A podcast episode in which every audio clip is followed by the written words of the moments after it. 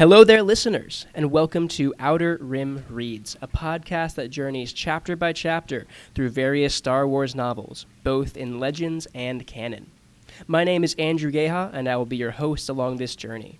This episode will begin Season 1, in which we will talk through Star Wars Thrawn, Timothy Zahn's first installment in his canonical Thrawn trilogy.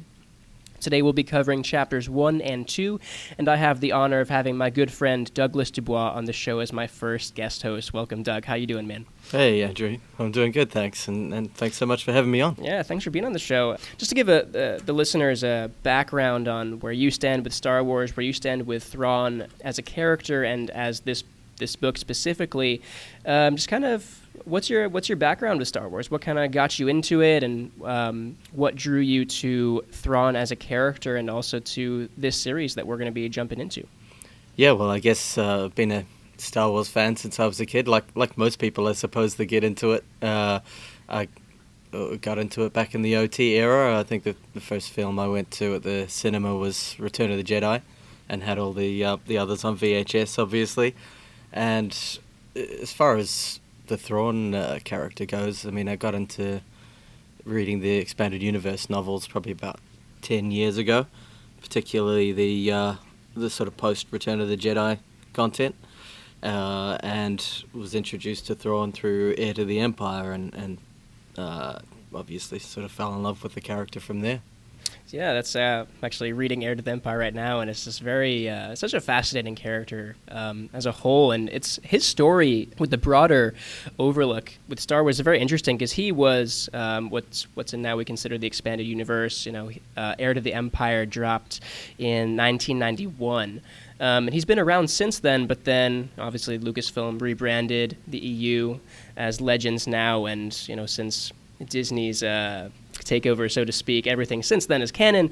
Um, so Thrawn was no longer a canonical figure, but he was such a fan favorite, which is really fascinating that he was uh, he was brought back. There was it was announced in 2016 that he'd be added back to canon and um, that he'd be added into the Rebels, uh, the Star Wars Rebels TV show. And this book was published in 2017, and ever since ever since then, he's been brought back by popular demand, which uh, I think is, is so fascinating, especially from from the point that this is a villain that's uh, that the fans seem to love so much. And you know, we have we've had that with Palpatine, with Vader, um, these really intriguing characters. And I just think it's it's so fascinating that we're getting a book here from the point of view of of uh, of one of the greatest villains now in Star Wars. And I think that's always such an interesting turn of the table when we can get a point of view um, and a story that centers around how one of the bad guys, so to speak,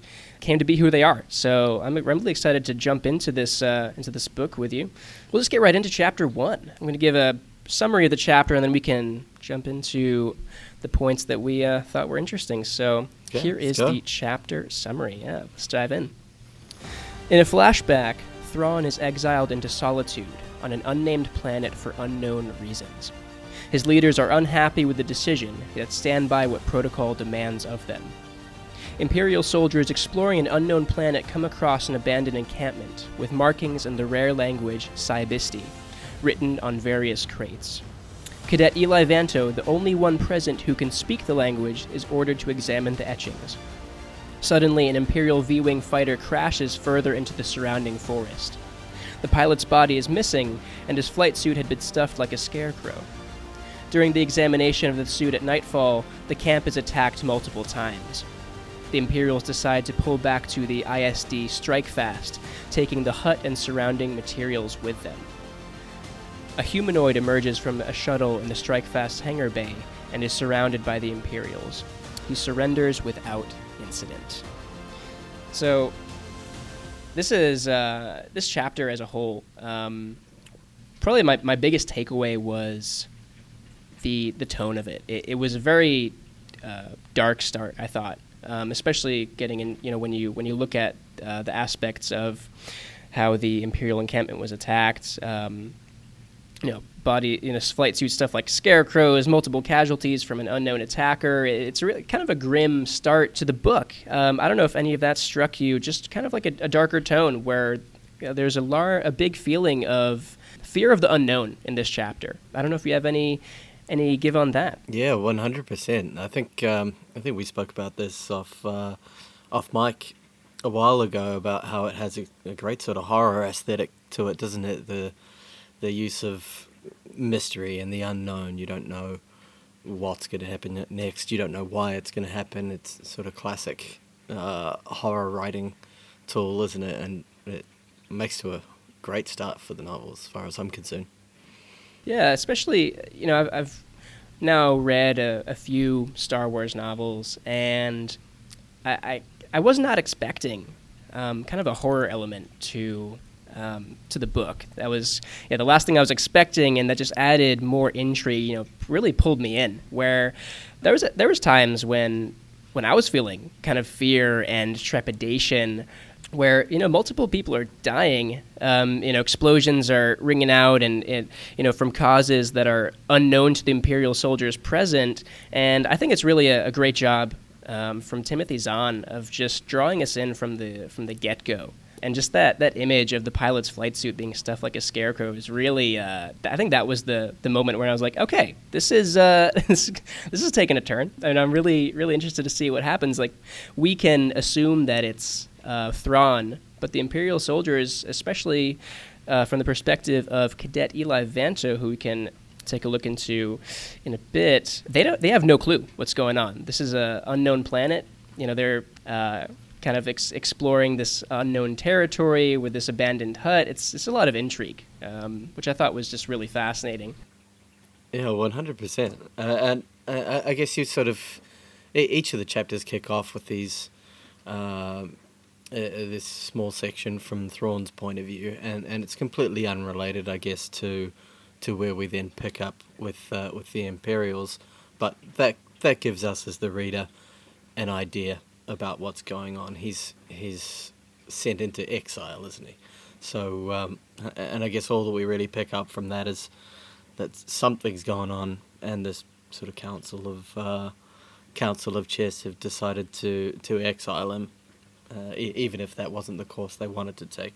Then we jump into the Imperials uh, sort of point of view, and that's that's sort of all we're given to, to go on at that point. So yeah, everything is everything is mystery. Everything's the the motivation behind what's going on is uh, at this point not known to the reader. So it's cool. I enjoyed that part of it. Yeah, I, I was really struck by um, you, you, had mentioned the initial flashback from from Thrawn's point of view, and you know the big word there, and I've marked it in my text, like you know underlined it, exile. What did you think of that as as a kickoff for the book? Because I thought it was a very um, very fascinating way to start off the chapter, to start off the series.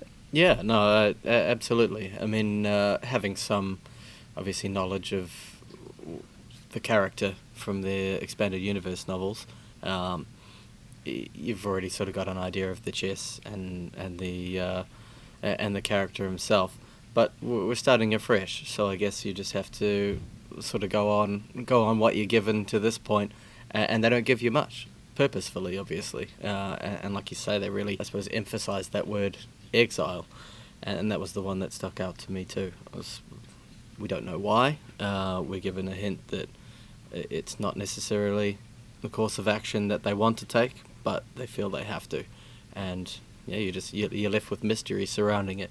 Yeah, I, th- thought that was very uh, you know it seems like a very interesting point where the leaders who send him into exile they don't like that they have to do what they need to do.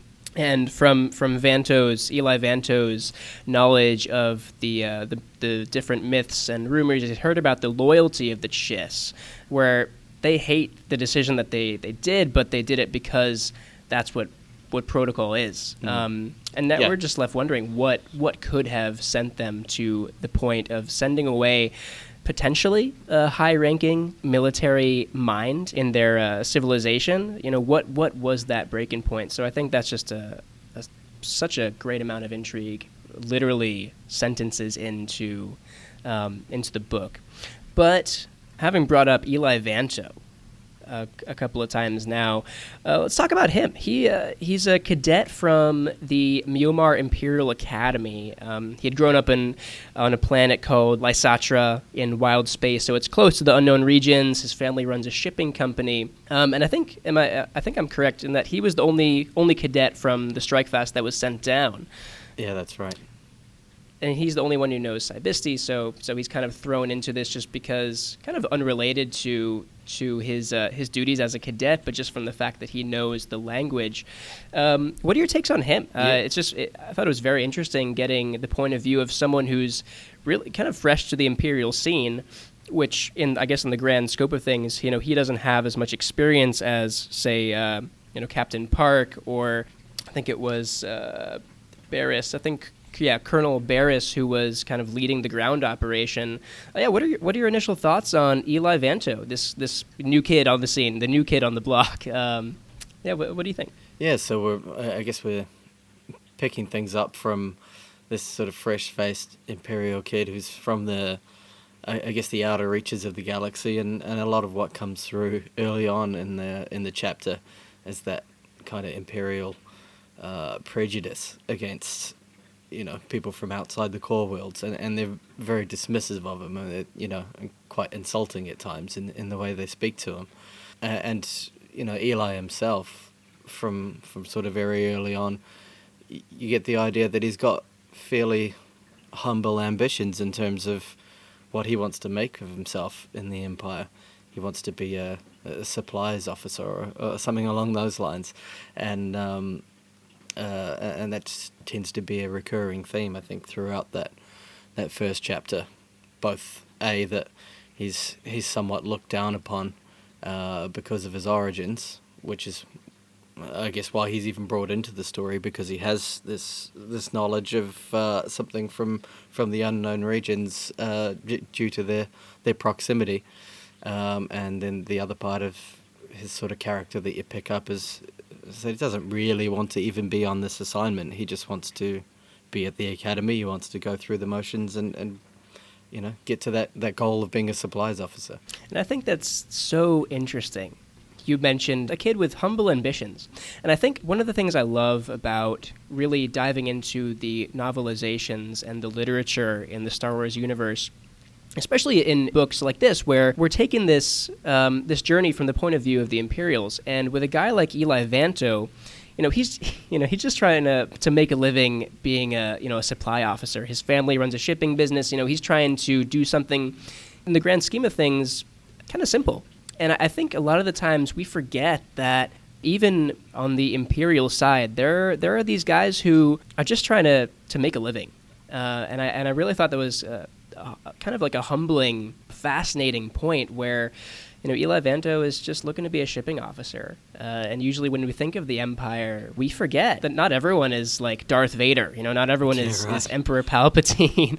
uh, where, naval officers or uh, those sorts of things. Yeah. Which makes this point of view, and you know, we will obviously be be taking this journey through the book through the eyes of Eli Vanto, and I just think it's really fascinating to get this guy who's humble. You know, he's just trying to do his own thing.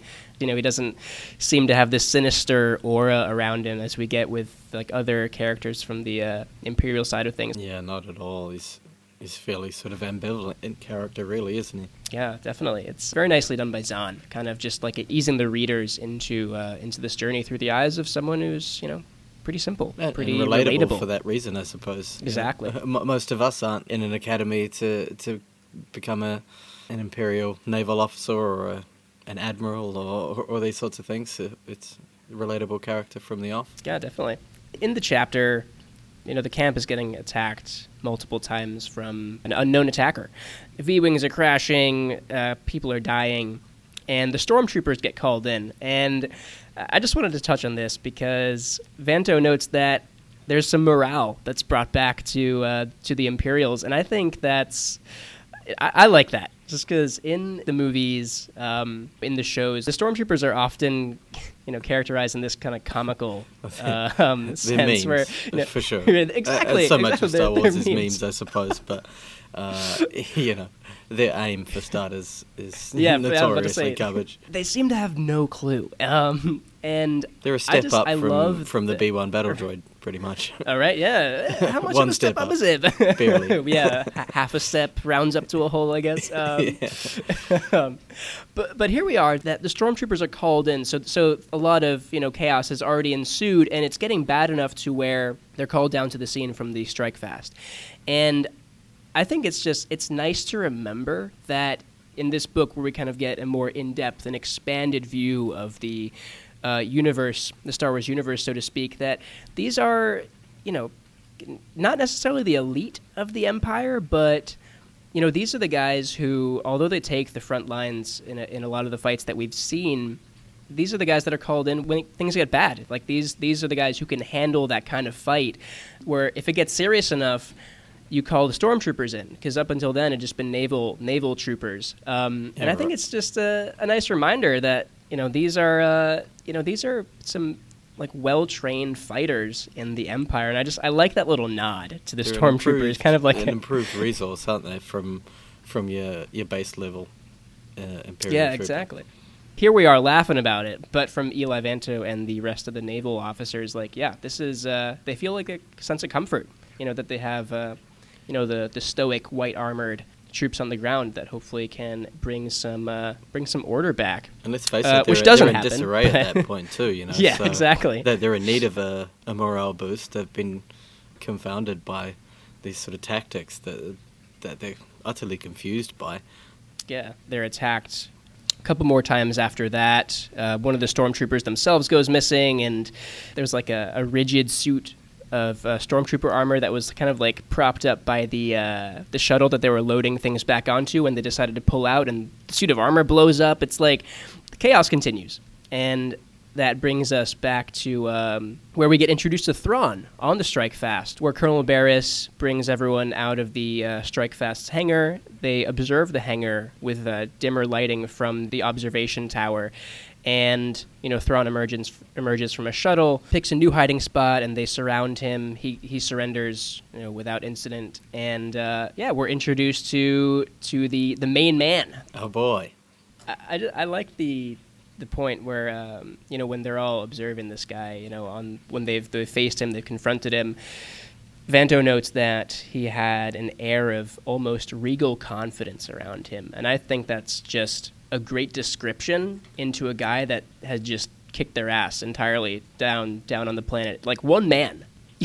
like I, I don't know if if you were expecting it to be multiple attackers and you know Thrawn was just the one that that hopped on board to their shuttle. Um, I just that that's so fascinating that that one guy was just able to completely wreck an entire exploration party. Yeah, well, I think it it came as a big surprise to a lot of the uh, Imperial characters, but I think uh, was it Parck? Is it Captain Parck? Uh, I think. Yeah, Captain Parck, Uh, yeah. Captain Parck. Uh, he was he was obviously a bit more onto it right from the off.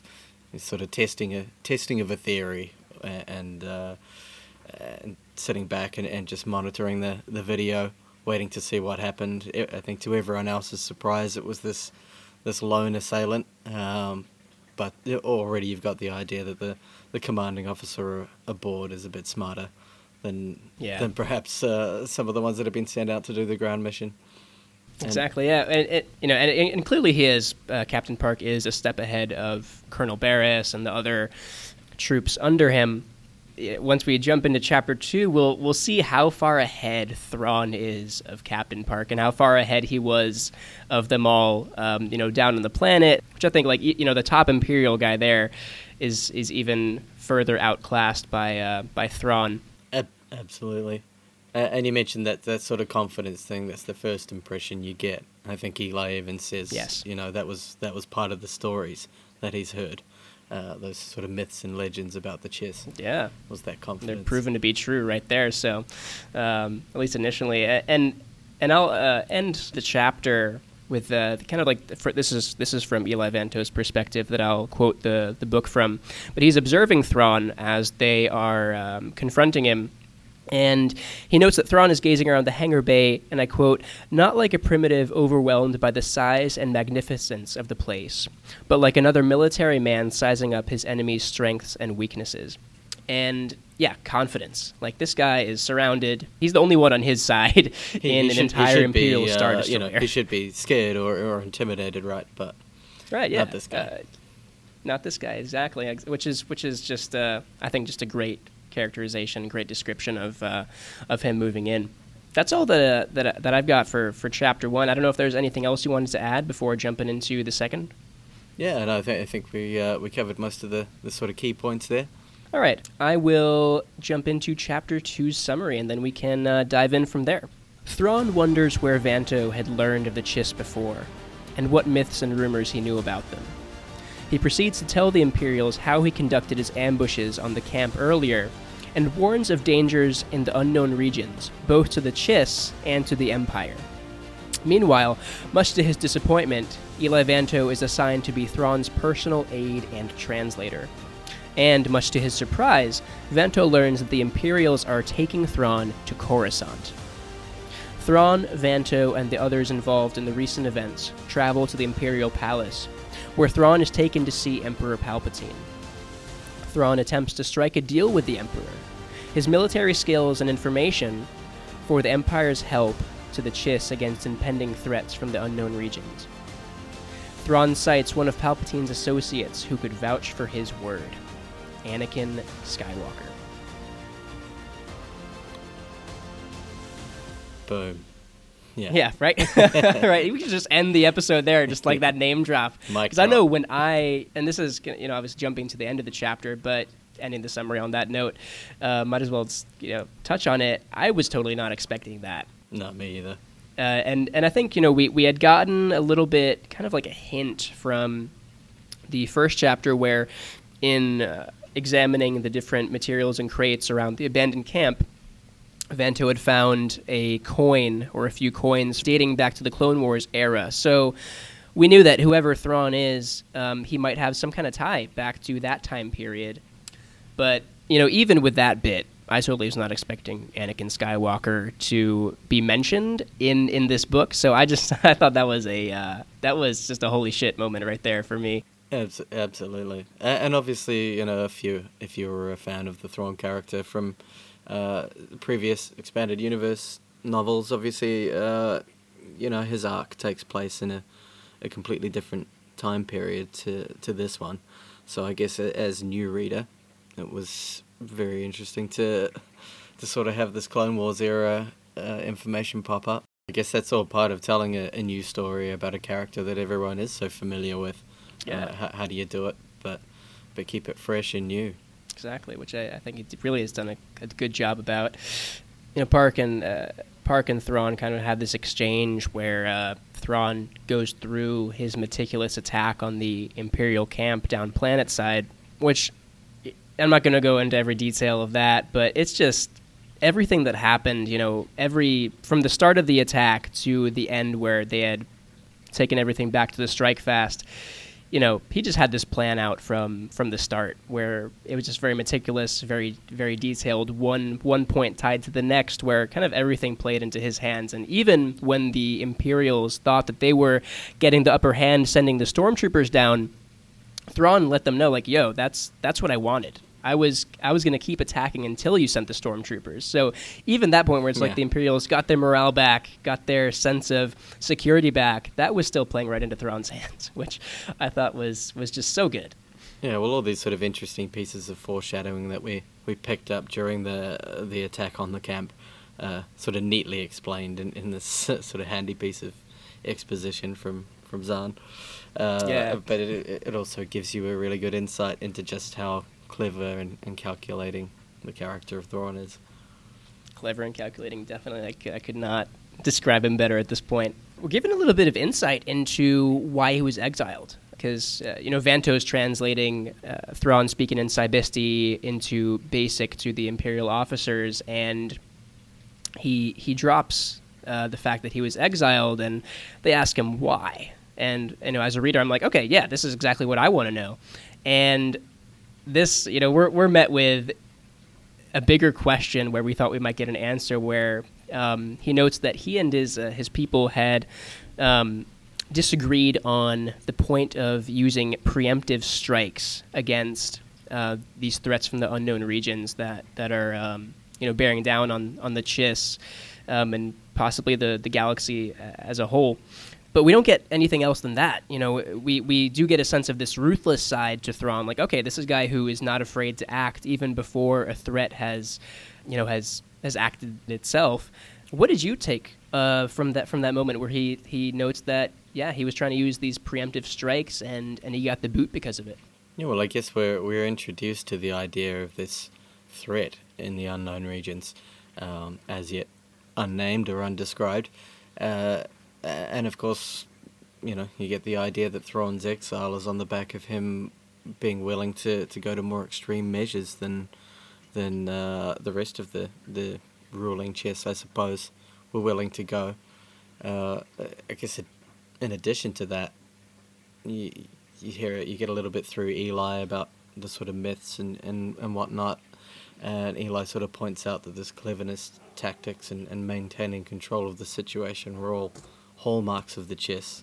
Um, uh, so they're obviously, you know, they're, they're a lot like Thrawn in that they're they're clever, military-minded people, but they're not willing to go that extra step, which which Thrawn obviously was, and and that's been the, I guess, the cause of their disagreement.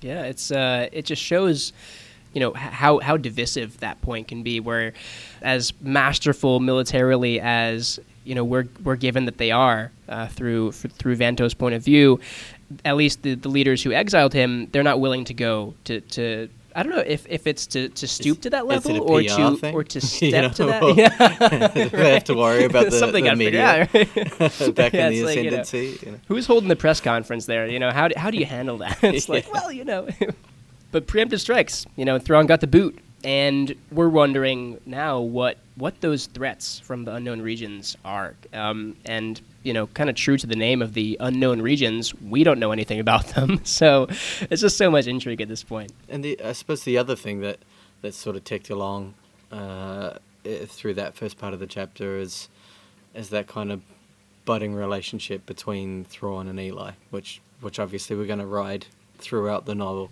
uh, which I really liked. Yeah, it's. Um, I'm glad that, you know, me. I, I'm glad about it. Eli is pissed that he's now uh, been Yeah, exactly. been uh, totally derailed from you know like like we like we had talked this about earlier. this guy just to uh, Right, to exactly. supplies officer, right? Yeah.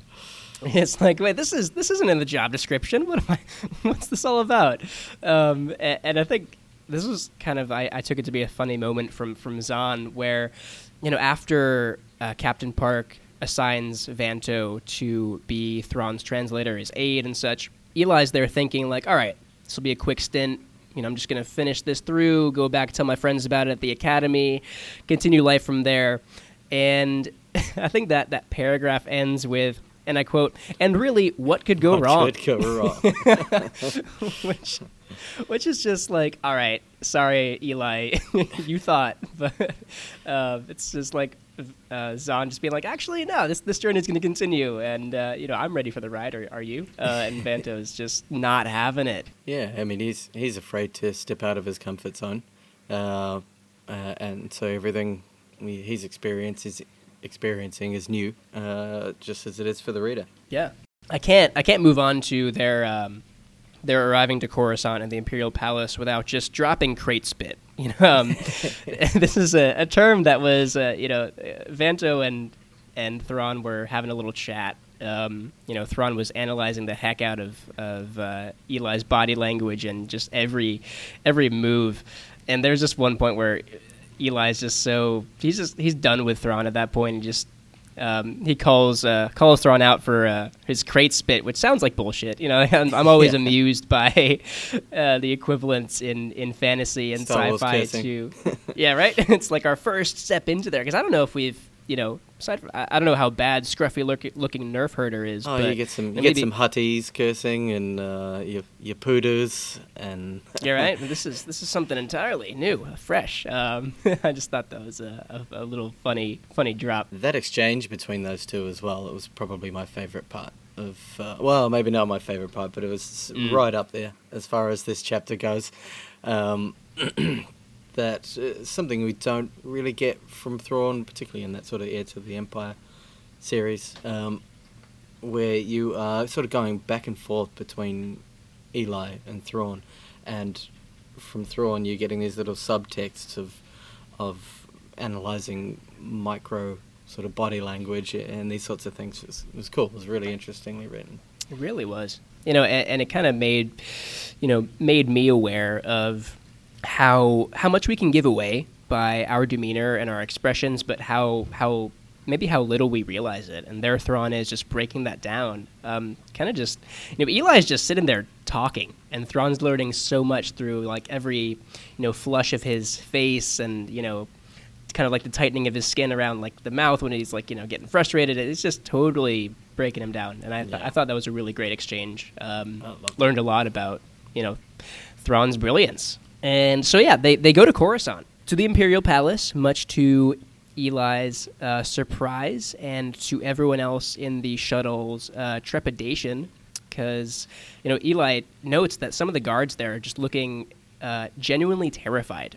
And he said that there were dark stories about what the Emperor did to uh, with people who'd failed him, and you know obviously because the because the planet side um, exploration operation just they got their ass kicked. Um, so you know how they're going to answer to the emperor to to that failure. And meanwhile, here we are, like kind of like licking our lips, like, "Yo, we're about to see Palpatine." Like, Yeah. two, two chapters in, and this is great. um, and I, I was so intrigued here, and and kind of like the whole the whole procession, the whole sequence when they enter the throne room and are walking down down the aisle to uh, face Palpatine is so chilling and gripping. Um, where when they enter the room, Vanto is like, "Oh, like." You know, the emperor kind of looks like a average guy. You know, not really this. Uh, you know, doesn't have like fancy clothes on. His throne's kind of kind of simple. And I love the next part when they get closer because uh, Zahn writes, "It was as the group drew closer that the eeriness began." And I'm just going to read a, a section out of the um, out of the book about Eli's observation of the emperor, and it goes: "A shiver ran up Eli's back." The eyes, speaking of the uh, Emperor Palpatine, the eyes were bright and intelligent, all knowing and utterly powerful.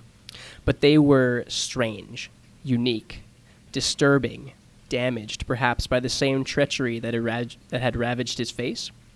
Intelligence, knowledge, power, and even more than with Thrawn, a sense of complete mastery over everything around him. Doug, what are your thoughts on that whole scene, that whole sequence? Well, that's the that's the emperor we all know and love, isn't it? Uh, uh, brilliantly described by uh, by Zahn in this in this uh, section of the the chapter. Uh, I think any of us, when faced with uh, with Palpatine, this sort of wizened, shriveled uh, old man can can possibly be the scariest thing you've ever seen in your life. I just thought about Battlefront 2, where uh, where I think Rey's one of Rey's uh, voice lines when she faces Palpatine is "You shriveled old man," and Yeah. I think you just dropped that in there. It's like, hey, you know, you, right you don't expect shriveled old men to be intimidating, and, and this guy, this guy obviously is. just with his eyes, like just everything around his aura is just intimidating and powerful. And I, I just, yeah, I think Timothy Zahn like hats off to him. I'm not even wearing a hat. I wish I had one just to tip it to him. Um, because I think, yeah, like you said, he described the emperor and and everything about him in this scene so brilliantly. And we, we get more confirmation about Thrawn's boldness, where all right, Parck Captain Parck is there offering Thrawn as uh, quote unquote a gift um, to Palpatine, and Thrawn goes uh, goes on to speak out of turn to the Emperor, and kind of like yeah, tries to strike a deal with him. You know, offering his military skills and tactics and information that he knows about the unknown regions uh, to the Emperor and the Empire um, for you know the future help of the Empire to uh, to the Chiss. And I don't know, like you know, we we'd already got this this image of confidence, but this seems like next level. You're addressing the emperor of the you know the emperor, uh, you know who we know like we know what he's capable of as, as a reader in our past experiences. But there's this guy who's never encountered him before. Clearly, there's something about him that's just awe-inspiring, and he speaks out of turn and tries to bargain with him. I mean, that's yeah, it's perfect illustration of that sheer confidence in his own ability, isn't it? I mean, from from that ser- the part of the chapter, I suppose, where we're arriving in Coruscant, first you have Eli or you know sort of the reader's point of view, like that first time you ever see Coruscant and the sort of wide-eyed fascination uh, at this massive cityscape, and then you see in the shuttle just as as they as they start to realize that they're heading towards the imperial palace people start to get a bit more nervous. When they get to the palace and they realize they're being taken straight to the empire then you know the the highest ranking imperial official along for the ride is is getting pretty nervous. Um, you get right up to this guy's face and everyone's pretty much bricking it. And Thrawn's casual as you like I'll, I'll speak out of turn. I'll uh, I'll tell you what I can do for you. Is uh, yeah it's just showing his confidence off again and again and again. And and it seems to be boundless. See, yeah, it seems like you're wondering, like, all right, this is, you know, if there was ever a moment where this would come back to bite him in the butt, it would be now. But you know, it seems to, you know, he takes the uh, the emperor's attention, especially with his name drop at the end, where he he calls on the name of Anakin Skywalker to vouch for his word, and.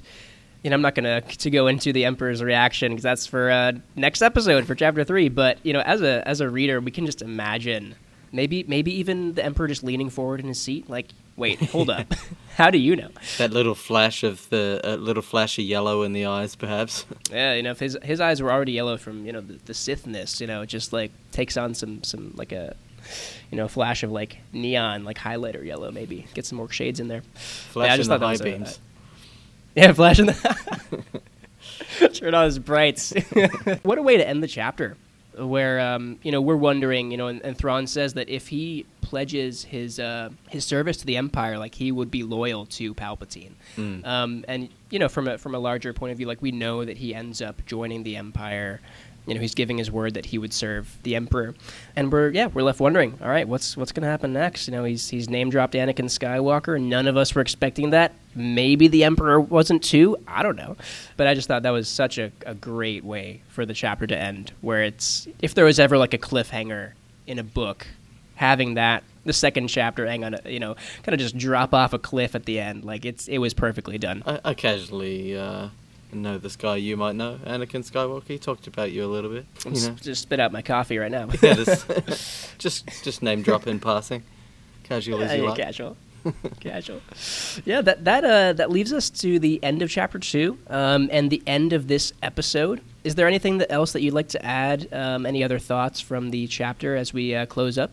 Yeah, well, I guess uh, just overall from from the first two sort of the first two chapters of the book, I'm already getting into enjoying sort of Eli Vanto's character, his his point of view, sort of style of um, of following the uh, the other main character in, in Thrawn, and then I also really enjoyed the little sort of musings from Thrawn at the start of each chapter, and of course that that brilliant exchange where you're sort of in Thrawn's head and you're picking up those little bits of of uh, body language, etc., uh, where he's analyzing Eli whilst telling him he's not interrogating him. Um, yeah, you know, uh, I, I, really, really enjoyed that. It was, um, that was something I, I hadn't expected from the book, and, and that was a big bonus. And then, of course, the uh, the whole meeting the Emperor in the second chapter, and and the name drop of Skywalker. Uh, I was immediately hooked by this point. Yeah, it was uh, brilliant writing by by Zahn, and yeah, br- brilliant way to just captivate the audience and diving into this journey, especially through the through the eyes of, of, of Vanto. I think that's going to turn out to be a really fascinating point of view as as we move on into further chapters. But um, and as for chapters one and two, that concludes the episode. Doug, thank you so much, man, for coming on the show, for uh, helping me kick off this journey. Yeah, I really can't uh, can't thank you enough, man. You know, this has been a, a fun time. I uh, and just into a really intriguing book. And I'm glad to have uh, been able to share this time with you, man. Thank you so much for coming on the show. It's been an absolute pleasure, and uh, I'll be listening into subsequent episodes. And if you ever get a chance to come back on, we'll be more than happy. I'll be more than happy to have you, man. Listeners, that will wrap things up for season one, episode one of Outer Rim Reads. Thank you so much for listening and for choosing to embark on this journey with me. I'm excited to see what's more to come. If you're interested in following the podcast, we do have a Twitter account at Outer Rim Read Pod. And if you're interested in keeping up to date with new episodes from the show, feel free to subscribe and follow wherever you listen to your podcasts. Outer Rim Reads is created by Andrew Geha, it's edited by Andrew Geha, and it's produced by Andrew Geha. And we'll be back in two weeks with episode two. So until then, listeners, pour yourself a glass of spotchka, sit back and enjoy. This is where the fun begins.